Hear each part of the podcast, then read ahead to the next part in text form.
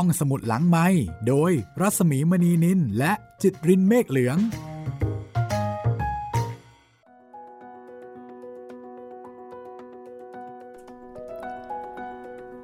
สวัสดีค่ะ ได้เวลาของการข้ามภพข้ามชาติอีกครั้งหนึ่งแล้ว รู้นะว่ากำลังคอยอยู่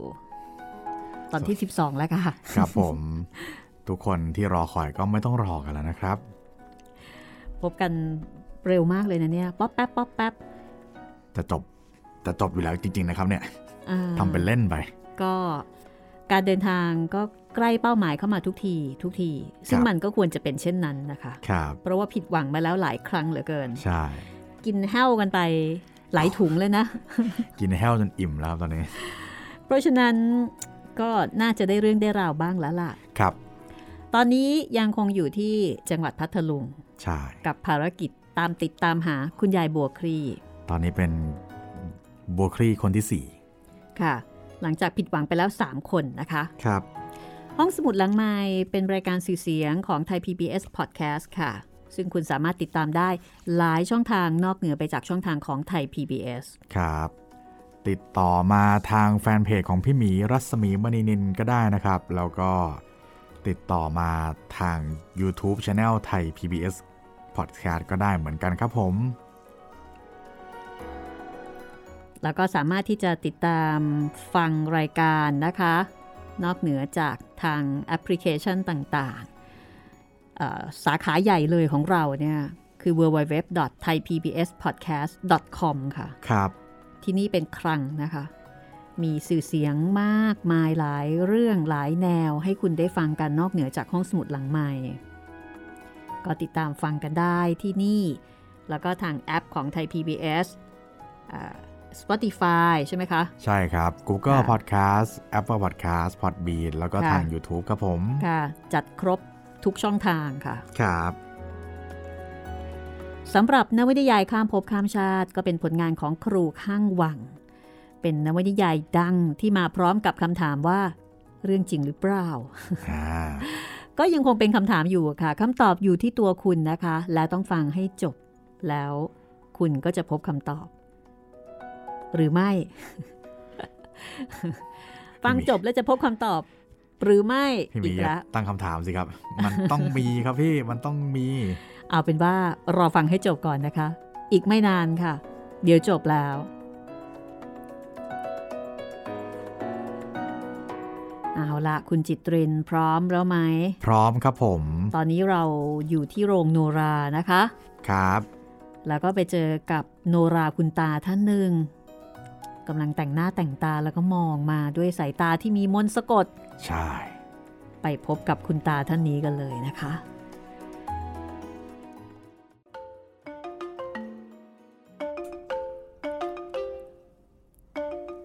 ก็คุณตาท่านนี้ คุณตาโนรา ก็เป็นคุณตาโนราท่านหนึ่ง เท่านั้นเอง ที่หันมามอง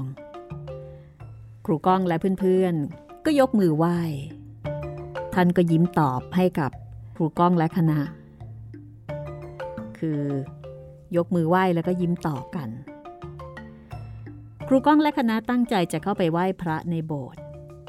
แต่ลมพัดมาจากไหนก็ไม่ทราบ มาแบบไม่มีปีไม่มีครุย จากนั้นฝนก็ตกตามมาราวพายุโหม ทุกคนก็เลยต้องพากันวิ่งฝ่าเม็ดฝนออกจากวัด ไปขึ้นรถที่จอดรออยู่หน้าวัด หันไปดูโรงโนรา ฝนซัดแรงเป็นฝ้าขาว จนแทบมองไม่เห็นนักแสดงที่กำลังแต่งหน้าแต่งตัวกันอยู่ คุณยายครับ วันนี้คงไม่เหมาะที่จะดูโนราแล้วล่ะครับ เพราะว่าพื้นดินที่นั่งด้านหน้าเนี่ยเปียกหมดแล้ว เรากลับกันก่อนนะครับ คุณยายวันหลังค่อยมาดูใหม่นะครับ ครูก้องพูดในรถ โดยมีนุชเข้าใจอยู่คนเดียว ส่วนทัชชัยกับสาวนี คงรู้สึกงงๆ กับท่าทีและคำพูดของครูกอง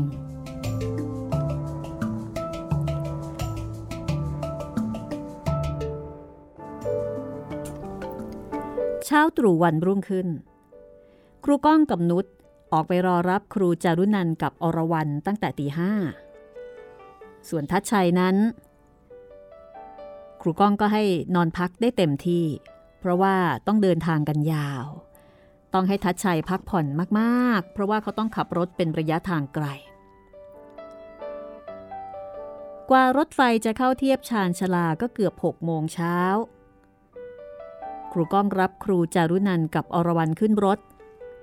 จากนั้นก็แนะนำให้รู้จักกับนุชแล้วก็พา คนทั้งสอง เข้าที่พักที่โรงแรมเพื่อพักผ่อน โดยแวะซื้ออาหารเช้าที่ตลาดสดให้คนทั้งคู่ ก่อนส่งเข้าที่พักเพื่อให้หลับเต็มอิ่ม แล้วก็บอกว่าจะมารับอีกครั้งเพื่อไปกินอาหารกลางวันตอน 11 โมง และหลังจากนั้นจะออกเดินทางทันที ดูท่าทางครูจารุนันกับอรวรันตื่นเต้นเป็นพิเศษ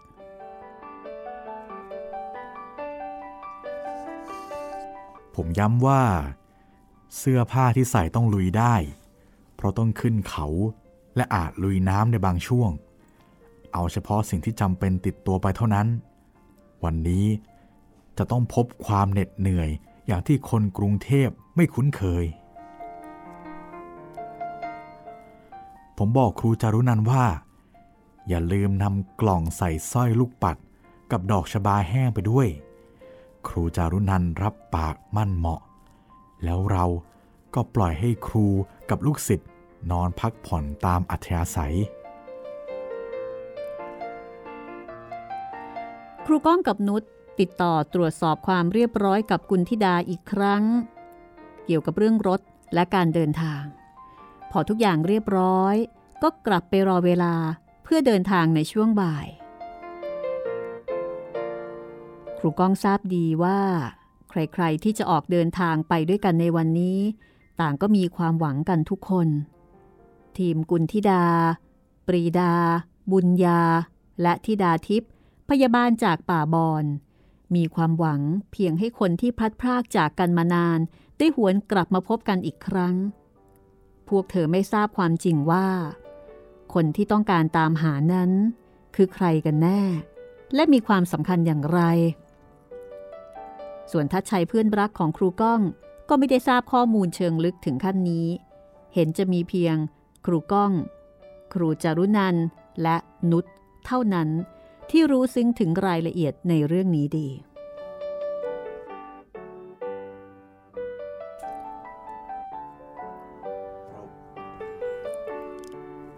เราพบกันที่จุดเดิมในตอนเที่ยง คือร้าน DS ของสุธาทิพย์หลังจากที่ครูจารุนันและอรวรันกินอาหารกลางวันจนอิ่ม เราประชุมกันว่า เราต้องเดินทางไปพบชาวเงาะป่าซาไกก่อน แล้วค่อยย้อนไปพบคุณยายโบครี่ที่อยู่ในหมู่บ้าน เลยจากตีนเขาไปอีกราว 10 กิโลเมตร เส้นทางขึ้นภูเขาต้องใช้เวลามากทำให้เหน็ดเหนื่อย และควรกลับลงจากภูเขาก่อนค่ำจะเป็นการดีที่สุด ส่วนบ้านคุณยายโบคลี่ อยู่ที่ตำบลหนองทง สามารถไปด้วยรถได้สะดวกและใช้เวลาไม่มากนัก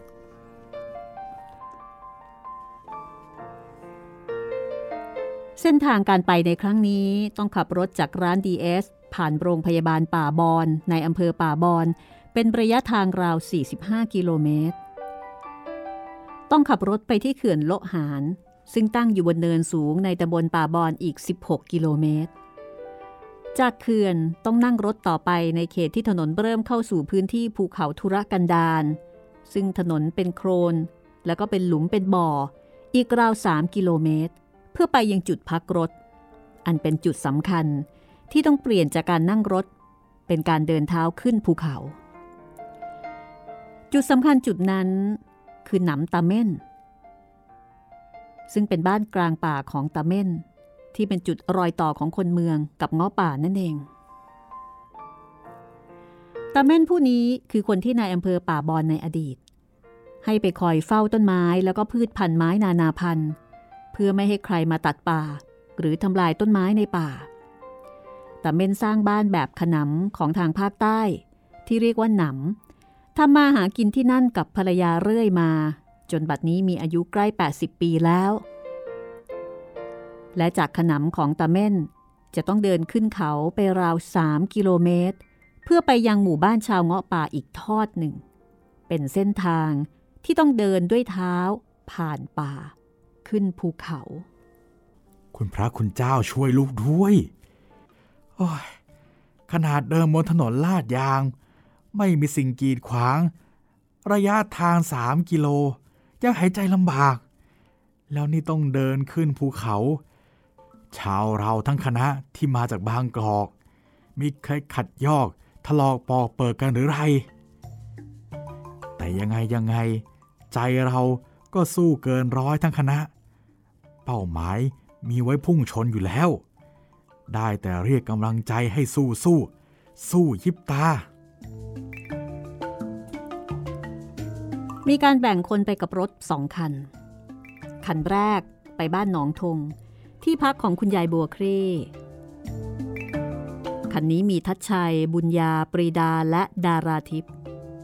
ครูก้องขอให้ทัชชัยที่เป็นคนขับรถคันแรก ตรวจสอบข้อมูลความถูกต้องของคุณยาย ว่าใช่คนที่ต้องการพบหรือไม่ ได้ผลอย่างไรให้โทรศัพท์หาเขาโดยเร็วที่สุด คันที่สองนุชเป็นคนขับรถ มีครูก้อง ครูจารุนัน อรวรรณและก็กุลธิดา ผู้จะพาทุกคนไปพบอาสาสมัครที่จะนำไปพบเงาะป่า คือคันแรกจะมุ่งไปหาคุณยายทันที ส่วนคันของครูก้อง จะมุ่งสู่ดินแดนเงาะป่าสาไกในเร็วพลัน จากนั้นจึงจะตามไปสมทบที่บ้านคุณยาย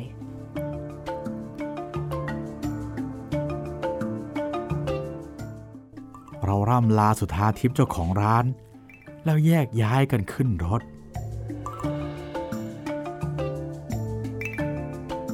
รถคันแรก ขับเลือนหายไปกับถนนข้างหน้า ที่มองเป็นเส้นเล็กๆ ส่วนคันของครูก้อง จอดแวะรับของฝากที่ร้านสปันของสาวนี เพื่อนผู้น่ารักที่บ้านท่าแคสาวนีฝากขนมปังมากมายหลายรสไปให้เด็กๆ และผู้คนชาวสาไกได้กินกันได้หลายวันทีเดียว ก่อนเดินทางต่อ ครูก้องให้นุชขับรถพาแวะกราบครูโนรา และรูปแกะสลักท่ารำที่วัดท่าแคทุกคนต่างภาวนาขอให้ครูโนราช่วยคุ้มครอง ให้ทั้งคณะเดินทางอย่างปลอดภัย และขอให้ได้พบคุณยายบัวครี่สมความตั้งใจด้วย จากนั้น รถก็บึ่งไปสู่เส้นทางแห่งขุนเขาอันกว้างไกล เกินใจคาดคิด ครูก้อง ค่อยๆ เปิดกระเป๋าเงินออกมา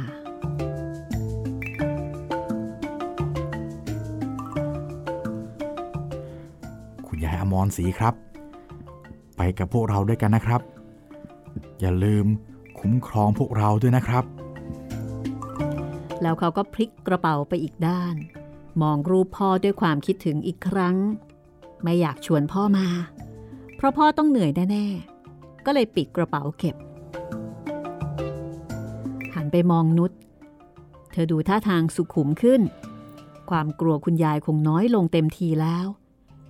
ส่วนอรวรันนั่งยิ้มกริ่ม เมื่อได้ยินครูก้องพูดถึงคุณยายอมรศรีนี่ก้องชวนคุณยายแบบนี้ทุกครั้งที่ออกเดินทางตามหาคุณยายบัวครี่หรือเปล่า ครูจารุนันถามด้วยความสงสัย ตลอดเลยพี่ นุชก็รอดมาได้เพราะว่าคุณยายครั้งหนึ่ง และคุณยายก็ช่วยเราอีกครั้งหนึ่งที่ทะเลน้อย โดยไปเรียกผี เอ้ย ไม่ใช่ ไปเรียกพี่ผู้ชายมาช่วย ซ่อมรถให้เราตอนที่เสียอยู่ที่กลางสะพานนะพี่ นุชหันขวับมามองครูก้องทันที ครูก้องยิ้ม แล้วก็ยักคิ้วให้หนึ่งครั้ง เฮ้ย นี่ผมเกือบจะเปิดตู้แห่งความลับ เรื่องพี่ผู้ชายบนสะพานเสร็จแล้วไหม่ล่ะ ส่วนอรวรันนั้น หัวเราะคิกคักอยู่ที่นั่งด้านหลัง อมรศรีเล่าให้หนูฟังตั้งแต่เมื่อคืนแล้วค่ะ ทุกคนหันไปมองอรวรันกันเป็นตาเดียว ครูก้องกับอรวรันเข้าใจกัน แต่นุชครูจารุนันและกุลธิดา ไม่รู้เรื่องนี้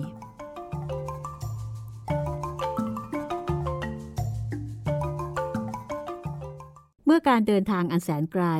มุ่งสู่บ้านโลหารเริ่มต้นขึ้น คงไม่มีสิ่งใดน่าสนใจ ไปกว่าการขอให้กุลธิดา พยาบาลเพื่อนของครูก้องที่ไปเยี่ยมชาวซาไกมาหลายครั้ง ช่วยเล่าข้อมูลพื้นฐานและประสบการณ์จากการที่ได้คลุกคลีกับคนพื้นเมืองเหล่านี้ให้ได้ฟังกัน กุลธิดาเริ่มเล่า ทุกคนก็พากันตั้งใจฟัง กุลธิดาเล่าว่า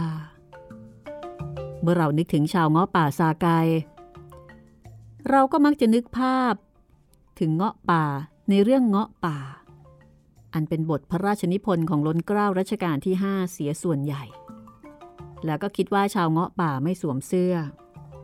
มีใบไม้ที่สารขึ้นเองแบบง่าย ๆ มาพันเป็นกระโปรง เพื่อปกปิดอวัยวะส่วนล่าง ส่วนผู้ชายคงพันผ้าเป็นผ้าเตี่ยวเล็ก ๆ เพื่อปกปิดอวัยวะเพศ แต่เมื่อการเวลาเปลี่ยนไป โลกพัฒนามากขึ้น สังคมเปลี่ยนแปลง ความเจริญจากคนเมืองก็เริ่มขยายไปสู่ป่า คนพื้นเมืองเช่นชาวซาไกเหล่านี้ จึงได้รับผลกระทบไปด้วยสังคมชาวซาไกที่เคยห่างไกลคนเมืองก็เริ่มใกล้ชิดกับคนเมืองมากขึ้น ได้รับวัฒนธรรม แล้วก็เรียนรู้ภาษาจากคนเมือง จนเปลี่ยนแปลงไปพอสมควร สมัยก่อนง้อป่าจะเดินทางรอนแรมไปตามหุบเขาเรื่อยไป ในเขต 4-5 จังหวัดชายแดนภาคใต้ หรือเข้าไปในป่าในเขตประเทศมาเลเซียบ้าง แต่ปัจจุบันนี้ชาวซาไกมีการเดินทางไปและกลับจากพัทลุงไปสู่หมู่บ้านที่เป็นเครือญาติในจังหวัดสตูลเท่านั้น มีได้รอนแรมไปเหมือนเมื่อก่อน สภาพที่อยู่อาศัยของเงาะซาไกนั้น บางกลุ่มได้เข้ามาอยู่ใกล้ชิดกับคนในพื้นที่มากขึ้น บางคนมาอาศัยอยู่กับชาวบ้านในพื้นที่ และมักจะมาขออาหารไปกิน ด้วยกินอาหารเหมือนกับคนเมือง คนเหล่านี้มักจะพูดภาษาใต้ คือสามารถที่จะพูดภาษาใต้ได้ ไม่ค่อยมีอาการขวยเขินนัก เพราะว่าได้ออกงานกับผู้นำหมู่บ้านและอำเภออยู่บ่อยๆ ไม่ว่าจะเป็นงานกีฬา งานประจำอำเภอ หรืองานวัฒนธรรมต่างๆ การสื่อสารด้วยภาษาและการใช้เงินในการแลกเปลี่ยนจึงเป็นเรื่องปกติของเงาะป่าเหล่านี้ แต่สำหรับเงาะป่าซาไกบางคนที่สื่อสารกับชาวพื้นที่ไม่ได้ ก็จะมีลักษณะเขินอาย ไม่ค่อยไว้ใจคนแปลกหน้า จะให้คนที่พูดภาษาได้มาช่วยสื่อสารให้ บางคนในกลุ่มก็ยังเร่ร่อนอยู่ในป่า มีวิถีชีวิตเหมือนเงาะป่าสมัยก่อน ส่วนเสื้อผ้าเครื่องแต่งกาย ผู้ใหญ่และวัยรุ่นจะสวมเสื้อผ้าที่ได้รับบริจาคจากชาวบ้าน และต้องการแค่ใส่ติดตัวคนละชุดเท่านั้น ไม่มีการซักเสื้อผ้า ใส่ไป จนกว่าจะเปลี่ยนใหม่ เด็กส่วนใหญ่ไม่สวมเสื้อผ้า หน้าตามอมแมมไปด้วยโครนและดิน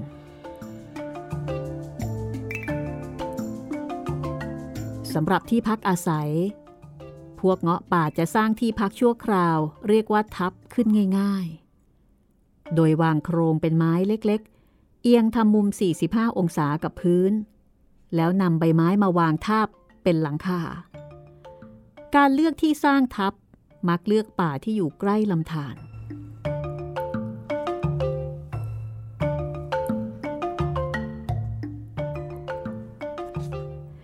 ในระหว่างการเดินทางขึ้นไป ครูก้องและเพื่อนๆ ได้เห็นร่องรอยการขุดดินเป็นระยะระยะ เกิดจากการขุดพืชจำพวกสมุนไพรและอาหารเช่นเผือกและมัน ปัจจุบันง้อป่าซาไกของพื้นที่ป่าบอน จะตั้งหลักแหล่งอยู่ค่อนข้างถาวรไม่โยกย้ายถิ่น มีบางคนเท่านั้นที่เดินทางไปมาระหว่างป่าบอนกับอำเภอมะนังจังหวัดสตูล การกินการอยู่ก็ยังมีการล่าสัตว์ และขุดหัวมันมากินบ้าง แต่เพราะป่าไม่อุดมสมบูรณ์เหมือนในอดีตงอป่าจึงมักจะหาสมุนไพรมาขายชาวบ้าน แลกกับข้าวสารและปลากระป๋อง รวมทั้งขนมสำเร็จรูปที่ตลาดในหมู่บ้าน ในวันที่มีตลาดนัด พวกเงาะป่าจะเดินมาตลาดกันเป็นกลุ่ม หญิงสาวเงาะป่ามักจะรักสวยรักงามแบบหญิงสาวทั่วไป จึงมักพบว่าทาลิปสติกสีแดง เหมือนคนเมืองเช่นกัน ชาวเงาะป่ายังชอบสีแดงอยู่เช่นเดิม ในช่วงที่ไปออกพื้นที่ในเขตโลหาน ซึ่งมีพวกเงาะป่าอาศัยอยู่ มีช่วงหนึ่งที่ชาวซาไกเหล่านี้ติดละครโทรทัศน์ จนต้องออกจากป่ามารอดูละครที่บ้านผู้ใหญ่บ้านทุกวัน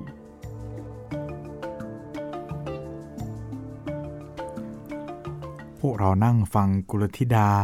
เล่าเรื่องเงาะป่าซาไกอย่างสนอกสนใจ เธอเล่าด้วยน้ำเสียงใส ๆ น่าฟังไปตลอด ฟังกุลธิดาเล่าไป พวกเราก็ถามข้อมูลที่อยากรู้ไป กว่าจะรู้ตัวอีกที นุชเพื่อนรักของผม ก็พาพวกเรามาถึงบ้านโละอาหารกันตอนบ่ายโมงเศษ ก่อนถึงเขื่อน ก็ตื่นตาตื่นใจกับป่าแล้วก็สวนผลไม้ข้างทางที่ชาวบ้านปลูกไว้ มีทั้งทุเรียนสละเงาะและผลไม้อื่นๆ อีกหลายชนิด ปลูกสลับกันไป ดูร่มครึ้ม ยาวไปตลอดทาง โลหานเป็นเขื่อนเก็บน้ำที่สวยงามแห่งหนึ่งของพัทลุง แต่ครูก้องและคณะไม่มีโอกาสแวะชมความงามของเขื่อน เพราะว่าต้องรีบเดินทางต่อ เมื่อถึงเขื่อนจึงขับรถต่อไป เลี้ยวซ้ายบริเวณที่ทำการเขื่อน ขับเข้าไปในเส้นทางที่ค่อนข้างแคบ และไม่ราบรื่นเหมือนทางที่ผ่านมา ซึ่งเป็นถนนคอนกรีต ทางเส้นนี้เป็นทางเลียบภูเขาที่ผ่านลำธารเล็กๆ มีน้ำใสที่ไหลมาน้ำตก เรายื่นหน้าออกนอกหน้าต่างรถ เพื่อดูทาน้ำสวยงามสายนี้ อยากลงเล่นน้ำยิ่งนัก อรวรันได้แต่บอกว่าสวยสวยมาก ส่วนครูจารุนันบอกว่า อยากมาพักที่นี่สักเดือนหนึ่งจะได้เก็บความสวยงามของธรรมชาติให้เต็มปอดเชียว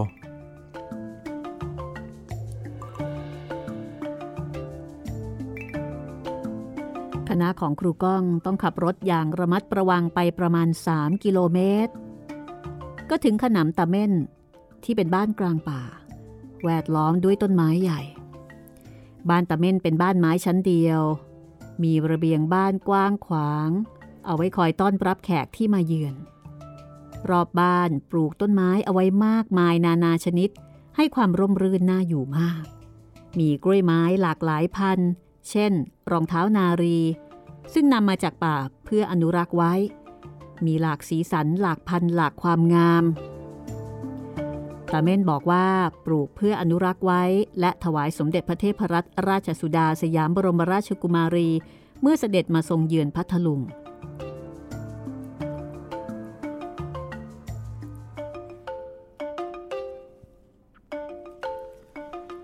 เราตื่นตาตื่นใจ กับดอกกล้วยไม้อันสวยงามหลายชนิด อรวรันกับครูจารุนันยิ่งให้ความสนใจเป็นพิเศษ ครั้งนี้เธอจะได้สัมผัสกับป่าจริง ๆ แล้วนะ และเธอกำลังจะนำคนพื้นเมืองกลับสู่ผืนป่าด้วยตัวของเธอเอง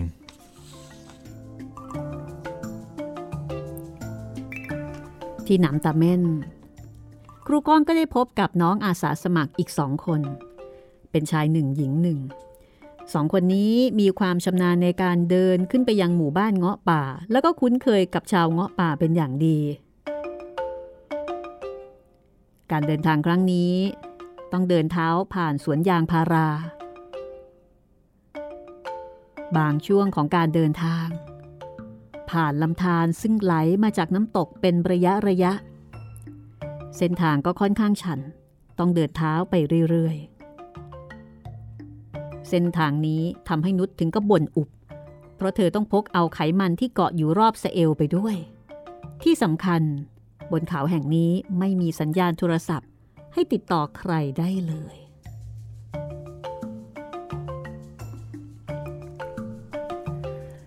ทุกคนหอบหายใจแรง ต้องขอพักเป็นระยะระยะ เราทั้งเจ็ดคนประกอบด้วยผม นุชกุลธิดา ครูจารุนัน อรวรัน และน้องๆ อาสาสมัครอีกสองคน เป็นทีมเดียวกันที่เดินทางสู่ความฝันอันยิ่งใหญ่ ทว่าร่างกายกำลังจะหมดพลังงานอยู่แล้ว นุชก็แทบจะกลิ้งกลับไปอยู่ที่ตีนเขาเสียหลายรอบ เราตะเกียกตะกายกันไป กว่าจะผ่านสวนยางพาราได้ ก็ใช้เวลาประมาณ ชั่วโมงกว่าๆและเริ่มสังเกตเห็นว่า รอบตัวเป็นป่ารกที่มีต้นไม้ใหญ่น้อยขึ้นสลับกันเต็มไปหมด น้องๆอาสาสมัครบอกว่า ใกล้ถึงทับของพวกเงาะป่าแล้ว พอใกล้ถึงเขตของเงาะป่า ก็เริ่มเห็นร่องรอยการขุดหาเผือกและมันบนดินจริง ๆ เป็นร่องหลุมลึกบ้างตื้นบ้าง เริ่มเห็นทับของเงาะที่ตั้งอยู่ติดๆกันเป็นเพิงเล็กๆ มีใบไม้กันฝน แล้วก็เห็นร่องรอยของการหุงต้มอาหาร โดยใช้ไม้ฟืนที่หาได้ในป่า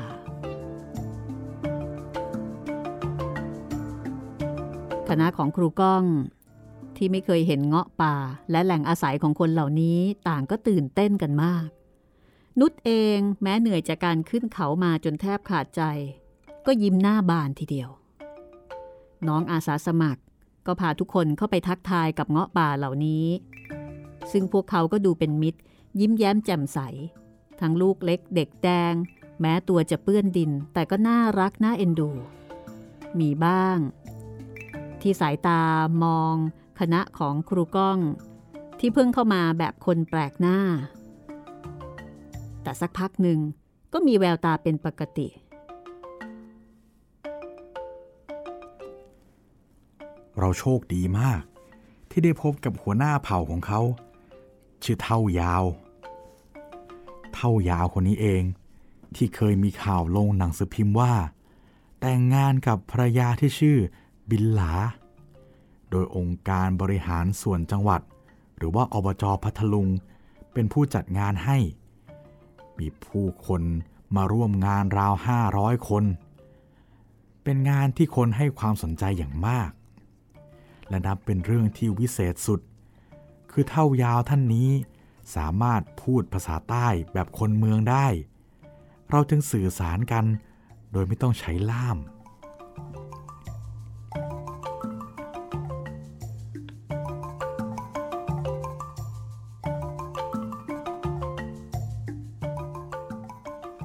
งานนี้ก็มีการมอบหมายให้กุณธิดาที่ค่อนข้างคุ้นเคยกับชาวเงาะป่า และเป็นคนรู้เรื่องความประสงค์ของครูก้องและคณะ เล่าเรื่องให้เท่ายาวและชาวซาไก่ทุกคนได้รู้ ซึ่งเมื่อได้ฟัง เท่ายาวก็มีท่าทีดีใจ บอกว่าเคยมีผู้หลักผู้ใหญ่ของคนเมืองเล่าให้ฟังว่า มีบรรพบุรุษของเงาะป่าคนหนึ่ง ได้เดินทางไกลไปอยู่กับเจ้าเหนือหัวในอดีตที่เมืองอันไกลโพ้น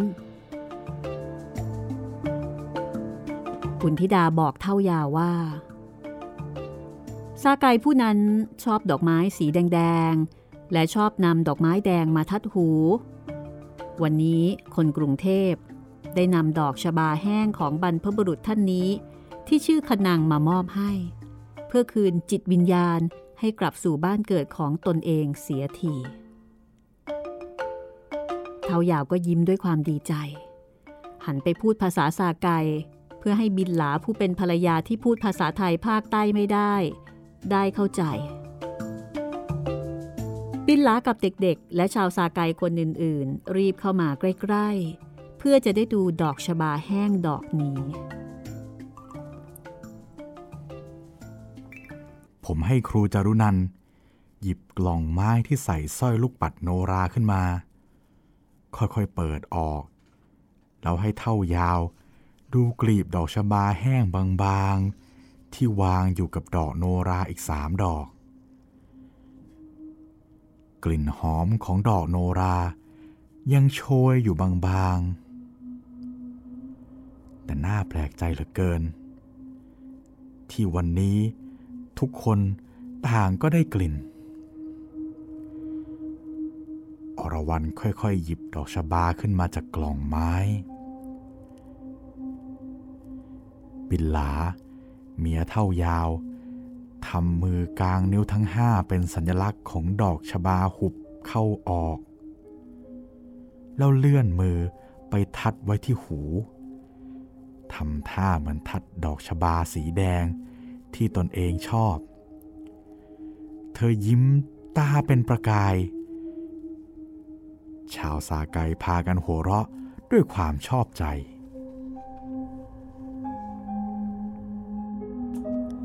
เท่ายาบอกว่า ต้องรีบนำดอกชบา ไปทำพิธีโปรยในลำธารที่ป่า ทางเดินลงหุบเขา ซึ่งเป็นทางลัดทางด้านหลังของพวกตนก่อนค่ำเพราะว่ากลัวพูดผีวิญญาณอื่น ๆ ที่อยู่ในป่ามาทำร้าย เพราะงอป่ามีความเชื่อเรื่องพูดผีแล้วก็กลัวผีเป็นอย่างมาก เท่ายาวจึงชวนทุกคนลงไปทำพิธีกันในทันที เพราะว่าตอนนั้นก็เป็นเวลาใกล้เย็นแล้ว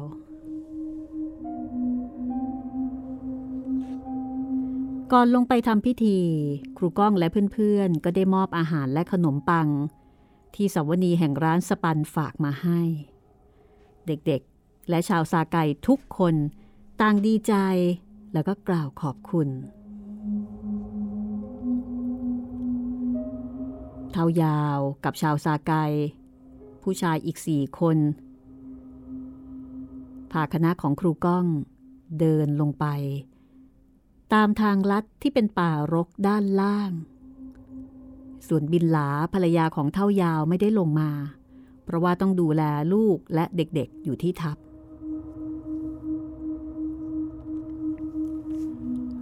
เราเดินทางฝ่าดงหญ้า และป่าที่รก มีต้นไม้ขึ้นขวางไปทุกตารางนิ้ว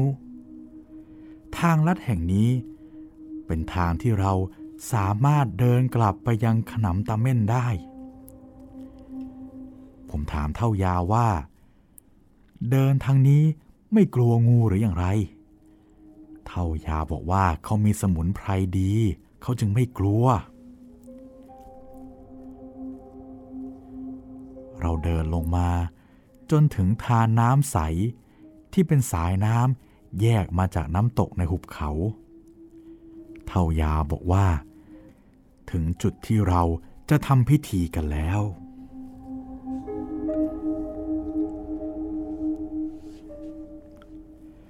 เราไม่กล้าเดินลงน้ำเพราะเกรงจะทำให้น้ำขุ่นได้แต่ยืนอยู่ริมลำธารเท่ายาวกับชาวซาไก รับดอกชบาของขนัง จากอรวรันไปยืนที่ใกล้ลำธารแล้วเริ่มท่องเป็นภาษาเงาะป่าที่เราฟังไม่รู้เรื่อง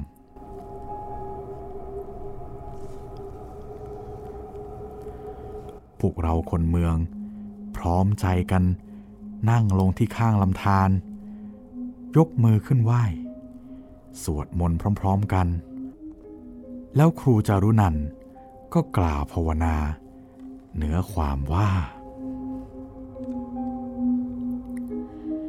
วันนี้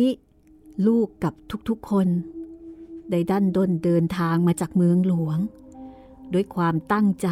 ที่จะนำดอกชบาแห้ง อันเป็นดอกไม้ของขนัง ซึ่งเป็นบรรพบุรุษของเงาะป่าในอดีต ที่พลัดพรากจากพัทลุง บ้านเกิดเมืองนอนอันเป็นที่รัก ไปอยู่พระนครนานกว่าร้อยปี บัดนี้ ลูกและอนุชนรุ่นหลัง ได้นำจิตวิญญาณของขนัง กลับคืนสู่มาตุภูมิคือถิ่นฐานบ้านเกิดแล้วณลำธารอันใสเย็นและผืนป่าในเวลานี้ หากจิตวิญญาณของขนัง สถิตอยู่ณหนใด ขอจงรับทราบ และขออัญเชิญ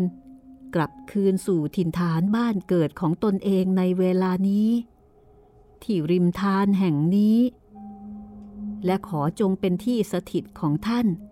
ชั่วกาลนานด้วยเทิน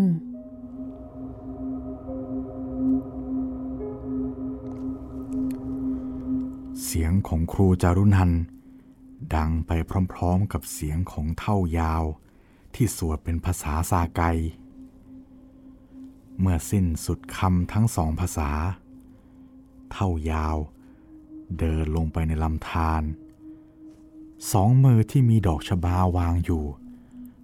โน้มลงไปแตะที่ทานน้ำแล้วโยนดอกชบาขึ้นสู่ท้องฟ้า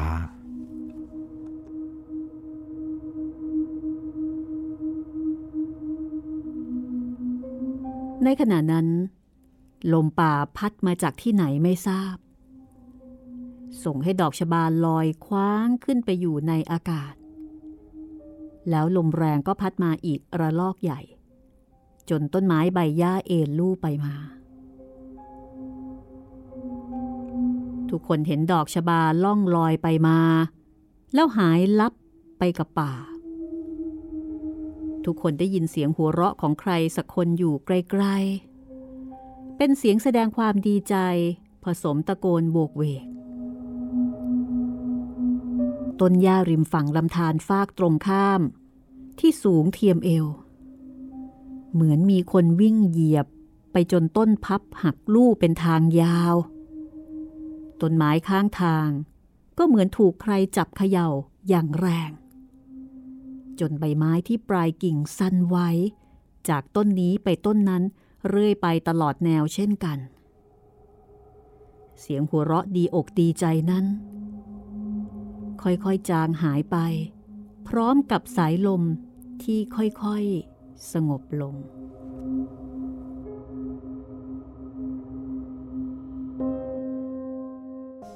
คนเมืองอย่างพวกเรา ทั้งตกใจ ประหลาดใจ และอาจกลัวอยู่บ้าง แต่ก็ให้รู้สึกปิติยินดี ที่ได้พบเจอเหตุการณ์เช่นนี้ด้วยตัวของเราเอง มันเป็นช่วงเวลาอันมหัศจรรย์ครั้งหนึ่งแห่งชีวิตก็ว่าได้ พวกเราค่อยๆยืนขึ้น ผมหันไปเห็นนุชกอดกุลธิดาแน่นไม่ยอมปล่อย ครูจารุนันกับผม ต้องลูบขนที่แขนตัวเองอีกครั้ง น้องๆอาสาสมัครทำหน้าประหลาดใจ แล้วบอกว่า นี่เป็นเรื่องวิเศษมากที่ได้พบเจอ ส่วนอรวรันยืนยิ้ม แล้วมองไปที่ยอดไม้ อาจารย์คะ พวกเราทำสำเร็จแล้วนะคะ ครูจารุนันโอบไหลอรวรันอืม เพราะอ่อนเลยนะ ที่เป็นสื่อกลาง จนขนังได้กลับบ้านสัที ถ้าเราไม่พาออนไปเข้าพิธีไหว้ครูที่สวนสุนันทาขนังก็คงไม่ได้กลับบ้านนะออน ว่าแล้ว ครูจารุนันก็ยกมือปาดน้ำตาที่ไหลออกมา ด้วยความปลื้มใจ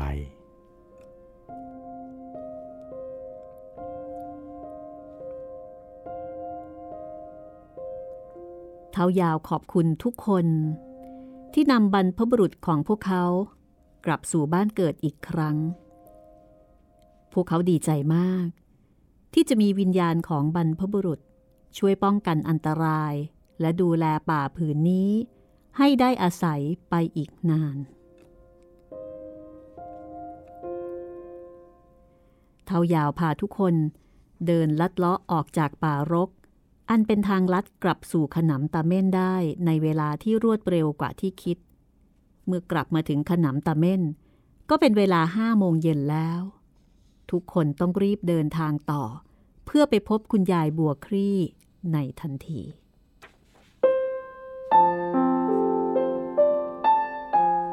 และนี่ก็คือ ข้ามภพข้ามชาติ ตอนที่ 12 ค่ะ และเพลงที่คุณได้ฟังอยู่ในตอนนี้นะคะ ก็เป็นเพลงที่แต่งขึ้นสำหรับนวนิยายเรื่องนี้โดยเฉพาะค่ะ ซึ่งผู้ประพันธ์คือครูก้องนะคะ ได้ส่งมาให้ เพลงนี้ชื่อเพลงว่าฝากค่ะ เพลงนี้ขับร้องโดย คุณน้ำฝนนะคะ ซึ่งเห็นบอกว่าเป็นลูกศิษย์ ของครูก้องด้วยนะ หลายๆ คนที่ฟังทาง YouTube ก็ไม่ต้องแปลกใจนะครับ เพราะว่าเอ่อป้องกันการติดลิขสิทธิ์ก็เลย จะเผยแพร่เฉพาะบางช่องทางเท่านั้นนะครับ คือถ้าเกิดไม่ได้ฟังเพลงนี้ใช่ไหมใช่ถ้าเกิดครับว่าอาจจะถูก YouTube ดูดไปใช่ด้วยกระบวนการทางลิขสิทธิ์ทั้งที่ในความเป็นจริง เราก็หวังว่าไม่น่าจะมีปัญหาครับนะผมเอ่อเพราะว่าเพลงนี้เนี่ยเอ่อ ผู้ประพันธ์คือครูก้องให้มาด้วยตัวเองอะนะครับเอ่อร้องโดยน้ำฝนพักดีค่ะ เนื้อเพลงก็จะสะท้อนถึงอารมณ์ความรู้สึกของตัวละคร เนี่ยแหละค่ะ ในเรื่องนี้เลย ข้ามภพข้ามชาติสำหรับตอนต่อไปค่ะโอ้โหครับผมก็น่าจะยิ่งขนลุกมากขึ้นทุกทีเนาะใช่หลังจากส่งอ่าขนังกลับบ้านแล้ว โอ้แหมบรรยากาศในขณะนั้นนี่ ถ้าเราอยู่ด้วยคงน้ำตาไหลแน่ ๆ เลยนะคะครับผมเพราะเหมือนกับว่าในความเป็นจริงเขาก็จากบ้านไปนานเป็นร้อยปีใช่แล้วก็ไปผจญภัยในเมืองหลวง คือจริง ๆ ก็ไม่เชิงผจญภัย แต่ว่าเป็นการเรียนรู้ในชีวิตเป็นการอะไรล่ะพลัดบ้านพลัดที่ใช่ไหมใช่ ก็คงเอ่อคิดถึงบ้านอยู่ไม่น้อยอะเนาะเพราะว่าบ้านกับเมืองก็แตกต่างกันเหลือเกิน ใช่ แล้วก็ไม่ได้กลับบ้านเลยจนกระทั่งเสียชีวิตไป ตอนนี้ก็ชวนขนลุกดีนะคะ ครับ อ่านไปก็จินตนาการไปเนาะ แต่ไม่มีเหตุการณ์อะไรไม่เกิดมีเหขึ้นตุนะกาครรับณ์ใช่ใช่ใช่แต่เหมือนกับมีสัญลักษณ์ใช่ไหมใช่ว่ามีการตอบรับว่าโอเค กลับมาแล้ว เรากลับมาแล้วนะ เราขอบคุณขอบใจมาก อะไรทำนองนั้น ครับ ก็ติดตามต่อไปนะคะ กับข้ามภพข้ามชาติในตอนที่ ตอนที่ 13 ครับ ค่ะ ในตอนที่เราจะไปพบกับคุณยายบัวคลี่ที่คุณชายโบคีที่ 4 ที่คิดว่าน่าจะใช่เสียทีนะครัคะบก็หวังว่าเช่นนั้น แต่จะใช่หรือไม่อย่างไรไปติดตามพร้อมกันในตอนต่อไป อย่าลืมนะคะ ห้องสมุดหลังใหม่อัพตอนใหม่ ทุกวันจันทร์ วันพุธ แล้วก็วันศุกร์เช้าตรู่ตื่นมา ก็4 เจอกันแน่นอน คลิกหาได้เลยนะคะ ครับ วันนี้เราสองคนลาไปก่อนนะคะ สวัสดีครับ สวัสดีค่ะนิรันดร์